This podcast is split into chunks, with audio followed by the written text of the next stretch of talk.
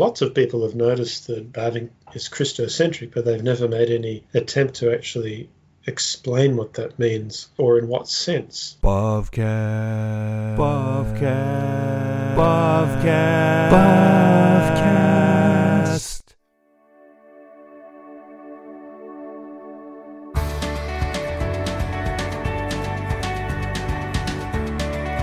This is the Bovcast, a podcast exploring Reformed theology through the works of Herman Bavinck.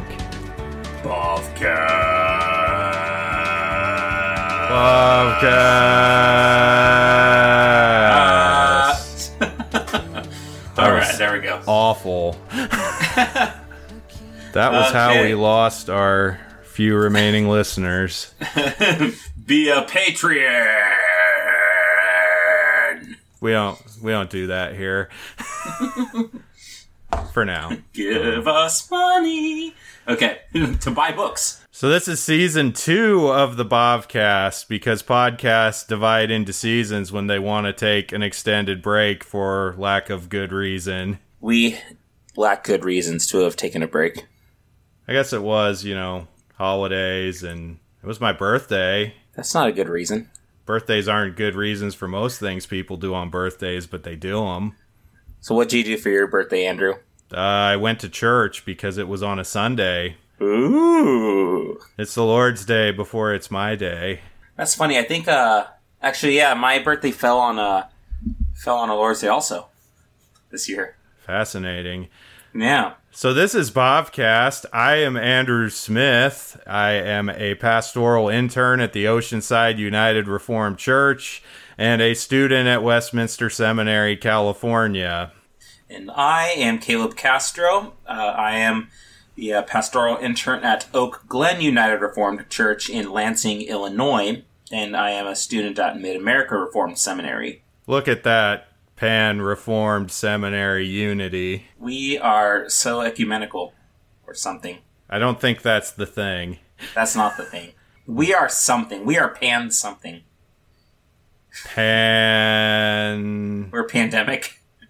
pantheistic? No, we're not that. Nope. Can't do that. We are farmers. Bum bum bum bum bum bum. Yea, verily.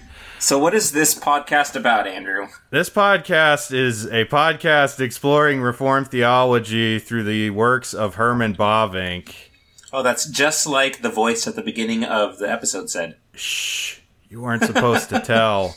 So we're pleased to be joined today by Dr. Bruce Pass. He is the Director of Postgraduate Studies and a lecturer in Christian thought and history at the Brisbane School of Theology in Australia. Good to have you on, Dr. Pass. It's delightful to be with you. So, Dr. Pass has done a lot of work in the field of Bavinck studies. He has recently published a book called The Heart of Dogmatics that we will be getting into here shortly, talking about Bavinck's theological method and what is the focal point of his dogmatics. And so, we're looking forward to that discussion. Dr. Pass, if you wouldn't mind for our listeners, just telling a little about yourself and what's got you interested in Bavinck and what sort of work you've been doing. Yeah, certainly. Australia is a long way from the Netherlands or Grand Rapids. Uh, so that's always a point of uh, intrigue for people that are interested in Bavinck. But I first came across Bavinck as the Reformed Dogmatics was translated into English in 2009.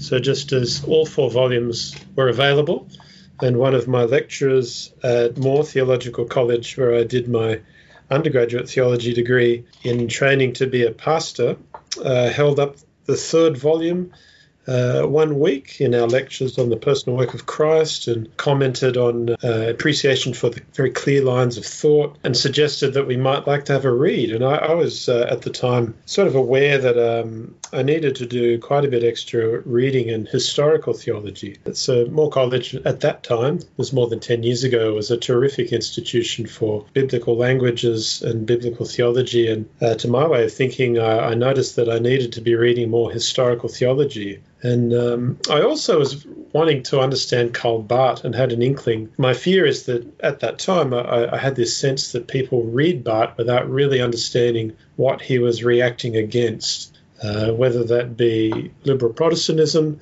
or whether that be uh, Reformed Orthodoxy, and that in order to read Barth well, one needs to really have a clear understanding of the heritage against which he was engaging. And I looked at these Bavinck books and thought, well, there's only four volumes there, and there's 14 volumes in the Church Dogmatics, so uh, it's probably a good policy. And so I read this volume on the personal work of Christ, and I was uh, immediately struck by the fact that it was truly a church dogmatic. So the amount of historical theology and exegesis in Bavinck was truly, um, it kind of stopped me in my tracks. And I thought, well, this is the uh, series of books that if I read this, uh, it'll certainly supply what I'm looking for in terms of my general theological education but also this very close engagement with modern philosophy and modern theologians, which remember that Bavinck is writing in the 1890s. So for him, contemporary theology is these people writing in the 1870s and 80s. That really struck a chord with me too. So I, am still in that preliminary phase of seeking to understand Karl Barth better. 10 years later. Um, Might be another that, 10 years too, right? that's right. Uh, but that really kept me interested. I read the remaining volumes, and I think it's just the depth of Bavinck's engagement with theological problems that actually just kept me with him rather than using him as a springboard to other thinkers. And so uh, that's really the answer to that question is there is a depth to Bavinck which uh, actually just keeps you with him uh, there are some theologians you read some and you move on to other people. I think at this stage, having read Bavinck very closely for 10 years, I'm, I'm actually quite keen to find other people to read. Uh, but certainly at that point, uh, there was just so much there uh, that it really kept my attention. You had initially gone to school to uh, be a minister, I believe you had just mentioned, and this is in the Anglican Church. Yeah, that's right. I, uh, I, pastored a church in Sydney for four years after the four years that I studied at Moore College. And then following that, that pastoral work, I did my doctorate at the University of Edinburgh. Right, under James Eglinton. Yeah. Yeah, fantastic. And that time uh, I had seen in your uh, acknowledgments uh, in your book, you giving a shout out to the Eglintonians, a wonderful group of uh, scholars coming out of there. Yeah, no, that was terrific. Uh, so it was uh, Edinburgh was the ideal place. What you're looking for is a, a, very good institution with a specialist in your field as a supervisor. And Edinburgh, opening up British universities to Bavinck studies, was the only choice really. And what made it such a good place was it wasn't just one student doing Bavinck with an expert in a good institution, but uh, there was this cluster of uh, Bavinck PhDs um, so by the time I'd finished, there were five or six of us, and uh, that that gives a real energy to discussion and certainly keeps you aware of the latest research. So that was that was terrific. Now you've also done some translation work, uh, bringing some of Bavinck's works into English. Can you tell us a little bit about that? What works you've translated and what you've discovered as you've done that? Yeah, certainly. So just a few months ago, a book came out with Brill, which is my translation of four of Herman Bavinck's academic orations uh, under the title On Theology. So the origin of that project was during my doctoral studies. Um, it's essential to be working from original languages, and part of developing your your facility in original languages is translation. So I translated two of these things and realized I had half a book, and um, Brill was very interested in publishing the other half. That was actually a, a really, I think, a really important project because uh, Jan Veenhof, back in the 60s, comments in his uh, doctoral dissertation that next to Reformed dogmatics, the most important works on theology are these academic orations. And I think back to when I first began reading Bavinck and realized that modernism and orthodoxy was an absolutely crucial text to understanding Bavinck's theological project and realizing that, wow, that's not translated. And then a few other works as well, uh, but particularly that one. As um, as I kind of poked around in these things, realized that uh, there's another speech called Religion and Theology, which is possibly the most important Bavinck text. Uh, and there's a real irony surrounding that one because he wrote it very hastily without footnotes. So he just scribbled this thing down in a time of real kind of turmoil for him personally. But when you're under the pump, you produce good things. So there's this beautiful kind of uh, exposition of his vision of scholarly theology in this speech. And so as I kind of explored uh, these academic orations, I could see that um, there's very like a whole new vista to be shared with English readers in the four speeches that are in that book. I want to also uh, take a look then there in your uh, dissertation. Now, I was curious what motivated you uh, into getting into your dissertation itself. I did see in your book you had cited from Dogmatics, Volume 3, page 274, in the English John Bolt translation, a section, a little passage there from uh, Bavinck. How did you come across this quote? Uh, I'll read it in its entirety in a moment, but yeah, certainly. Uh, yeah.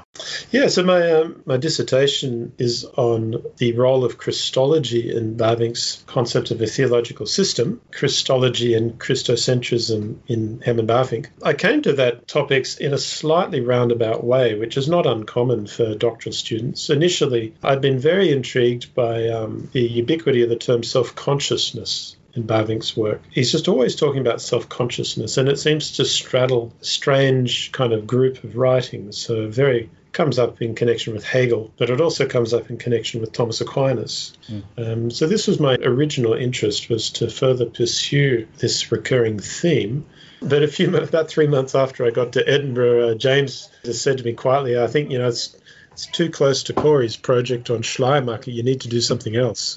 And I was quite shocked about this. I thought, well, we could have worked, we could have worked this one out a little sooner, I think. Um, I, was really, I, was actually really pleased, um, but it was a, an incredibly uh, wonderful change of gear, and I'm very, very grateful to have kind of been prompted to make that change because as I started to think about, well, what else would one write about?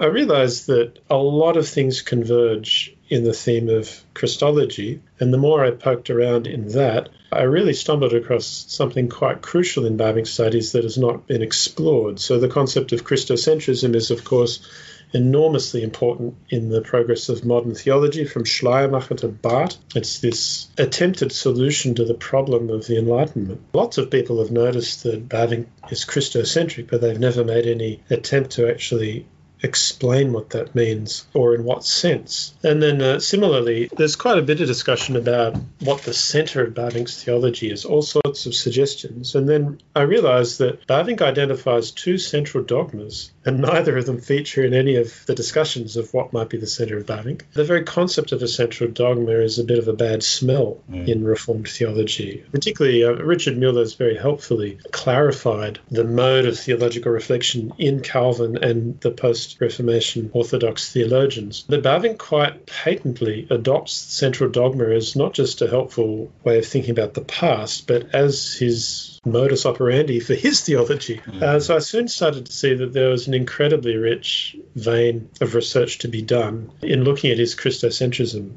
and indeed this tension of what is his central dogma and his indecision. The fact that you have this indecision is enormously interesting. Uh, and then as you poke around a little bit on people that have just written a few sentences on this, so I'm thinking here of Jan Veenhof, as well as uh, the German theologian Otto Weber. There's some mm-hmm. kind of hidden remarks in that book that uh, he says some fascinating things about Bavinck's kind of aversion almost to a, to a central dogma.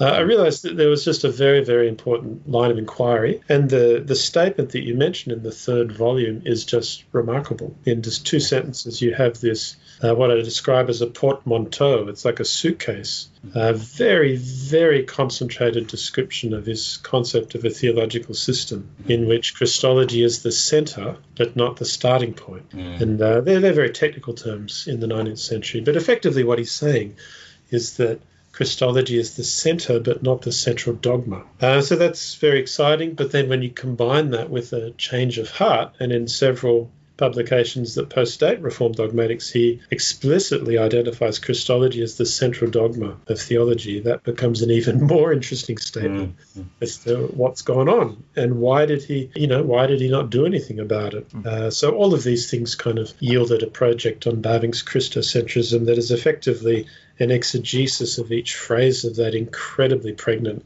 statement, which appears in the third volume in his section on Christology, uh, and the tensions that that kind of raises for how we understand Bavinck as a Reformed theologian. Yeah, and I want to go ahead and read that really quick and kind of unpack then or walk through some of the points on your book of the Heart of Dogmatics. Yeah, sure this little section that uh, you're referring to in volume three of uh, Dogmatics, found on page 274 in the English translation, it reads The doctrine of Christ is not the starting point, but it is indeed the center of the whole system of dogmatics.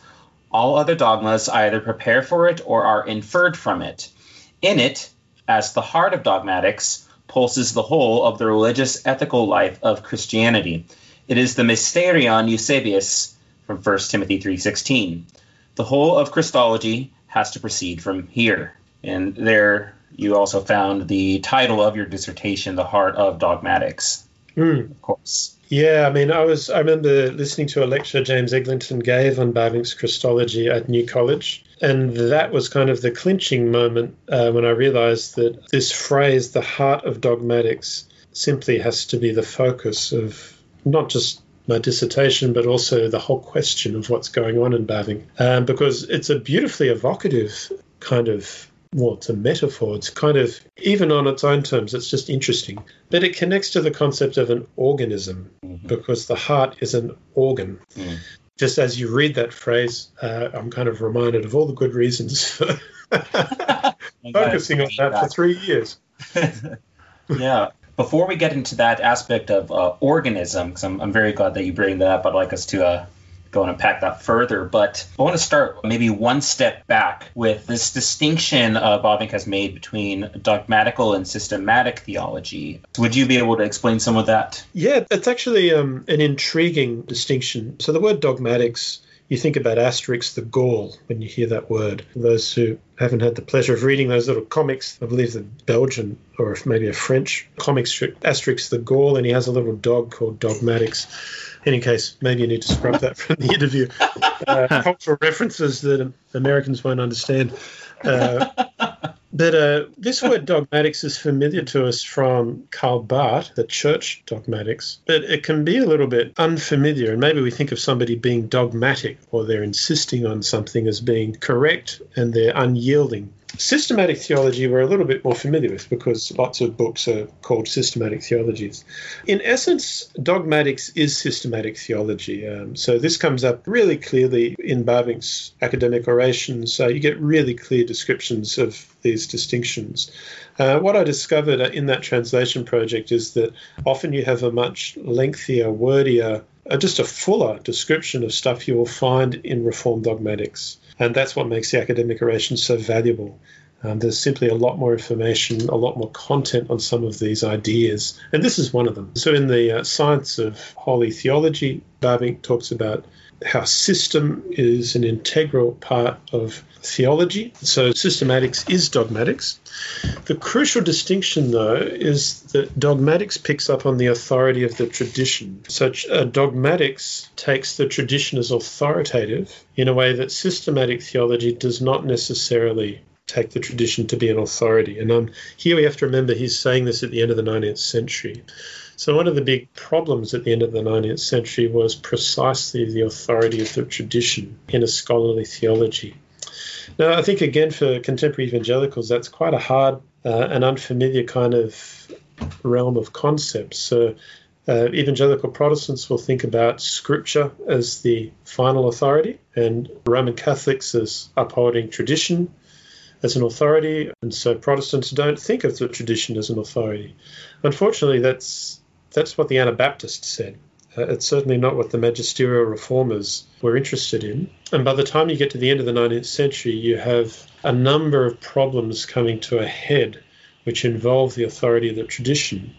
The key one being the historical Jesus. So while it was evident in the 16th century that you couldn't maintain the doctrines of the Trinity or the Incarnation or the Atonement without the tradition, it became absolutely clear at the end of the 19th century that these were doctrines that could not be sustained apart from the authority of the tradition. So, again, that, that can be a little bit unfamiliar to evangelical Protestants. Right. One of the fascinating things in the Anabaptist tradition is you have Faustus Socinus, uh, the Socinians, denying the incarnation, denying the Trinity, denying the atonement. And uh, Socinus wrote the book on Sola Scriptura, He's famous for having written a treatise on this final authority of Scripture. that, and that can be very discombobulating for evangelicals. It's I know, head explode there. so the key defendant of sola scriptura was somebody who denied the doctrines of the Trinity, mm. the doctrines of the incarnation and the atonement. And uh, that's become a huge problem at the end of the 19th century. So then you have systematic theology effectively operating outside of the authority of the tradition, um, rejecting the incarnation, rejecting the Trinity, rejecting the atonement, objectively understood. Mm. Yet you also have a church dogmatics that wants to retain the doctrines of the Trinity, the doctrines of the incarnation and atonement. And uh, in order to do that, they have to acknowledge the authority of the tradition. Mm. So this is where dogmatics really comes into play. And so when Karl Barth talks about a church dogmatics, that is central to what he's saying as well. So in those translations, uh, in the speech Religion and Theology, there's this marvelous little description of contemporary proposals for separating systematic theology and dogmatics into different institutions. Mm. So you might have dogmatics when you're training pastors to do ministry in the church, but in the university you're going to do systematic theology. And Bavinck has this marvelous little uh, discussion about why that's not such a great idea. Mm-hmm. right. That's a big answer to a question, but it's an incredibly complex question that is actually quite hard, I think, for evangelical Protestants to get their heads around because multiple points of reference in this whole discussion are just alien to our way of thinking. Right. It seems like such a fine or uh, overly focused nuance, one of those academic, you know, ivory tower uh, discussions or distinctions. And yet, I mean, it is a question that it seems we've struggled with for quite a while, uh, at least at least over 100, 200 years or so, of what is the practicality of theology and doctrine? Hmm. Is there a tie between, say, a practical theology and dogmatics or systematics even? how do you link these together? And I suppose in going through the introduction of your dissertation, this uh, interest in looking at the, the center of Bavinck's theology, uh, in looking at his method and his concern, it, it, seems like that's what he's trying to do, where he's trying to unite it all, trying to find the organic center of theology itself. He's trying to see how it all ties together naturally. What is what is its heartbeat, right? What is its very life is applicable in all of its areas, including the ecclesial area, but the personal area as well. well is that about is that accurate to say? Yeah, and um, that that is actually what's central to Bavinck's valuing of dogmatics. So that is, you know, the church. Because what do we do at church? We worship the triune God. So this metaphor of heart and lifeblood involves religion. Mm. As the metaphor plays out, Christology is the heart, but the lifeblood of dogmatics is is religion.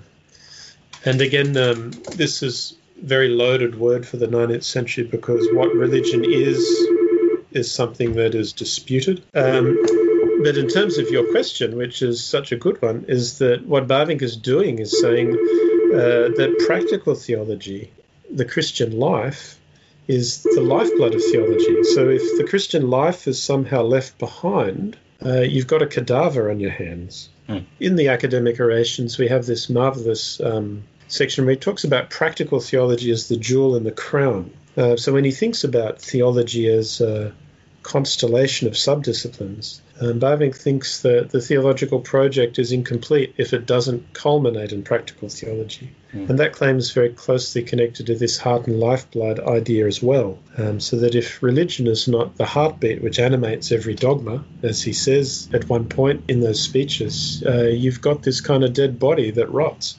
And that's what he sees as happening in uh, the universities of the late 19th century. Mm. That in Protestant liberalism, you have a new type of liberal theologian who's working with a cadaver. Uh, and that's really interesting. So you have people like Willy Hermann in Marburg, who are deeply religious people. And um, in Karl Barth's speech, I think for his 70th birthday, it's a really famous little speech he gave. He makes this comment too that in the older liberal theologians, we have this deep reverence and this deep love for the church.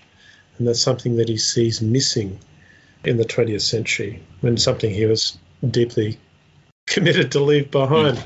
Mm. mm. Hence church dogmatics. Now, want to get a little bit of additional context here. We've been speaking of this term organism right? Would you be able to describe this organism, uh, this organic concept in Bavinck's theology as well as others? If you might be able to talk a little bit about the idealist background of it, and perhaps uh, if you could include that formal and material principle in, in such a description, just kind of give an idea of what an organic theology is here. Yeah, so the, the organism is an incredibly important metaphor, if you like, that permeates Bavinck's works. Like You can do word studies in Bavinck and see how many times a word appears. An organism is way up there. He, he's certainly an organic kind of person. But it's a very loaded term. And um, so I remember reading James's James's monograph Trinity and Organism, and he really put his finger on a very important structural feature of Bavinck's writing, uh, the relationship between the doctrine of the Trinity and the concept of the organism.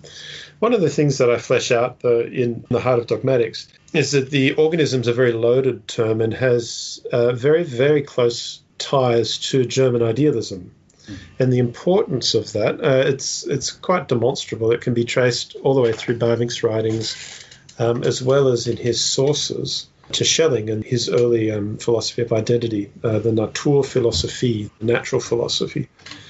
Um, the importance of that is that the organism presupposes a number of formal relations and when you appreciate that, we start seeing the organism on a whole bunch of pages where the word doesn't necessarily appear.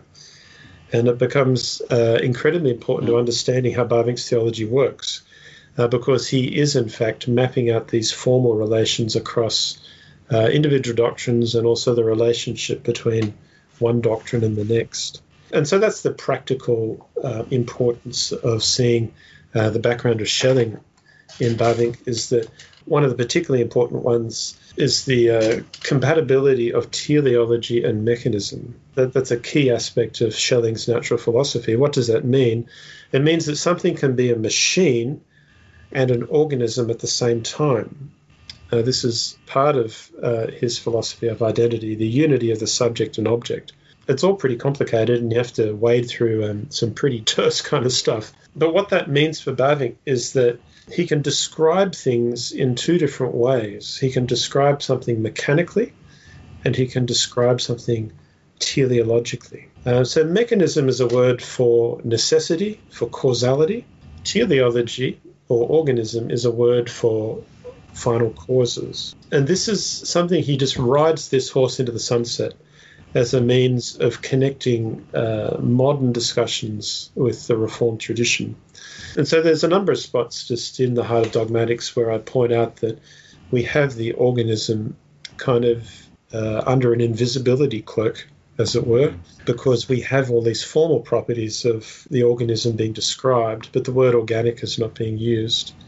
Uh, but it's it's part of understanding what it means for Bavinck to talk about theology being an organism. So it becomes quite interesting then with the role of Christology because, as I said, the heart and the lifeblood is itself an organic metaphor. But we find Bavinck actually connecting doctrines to this concept of the organism even more closely. Bovcast.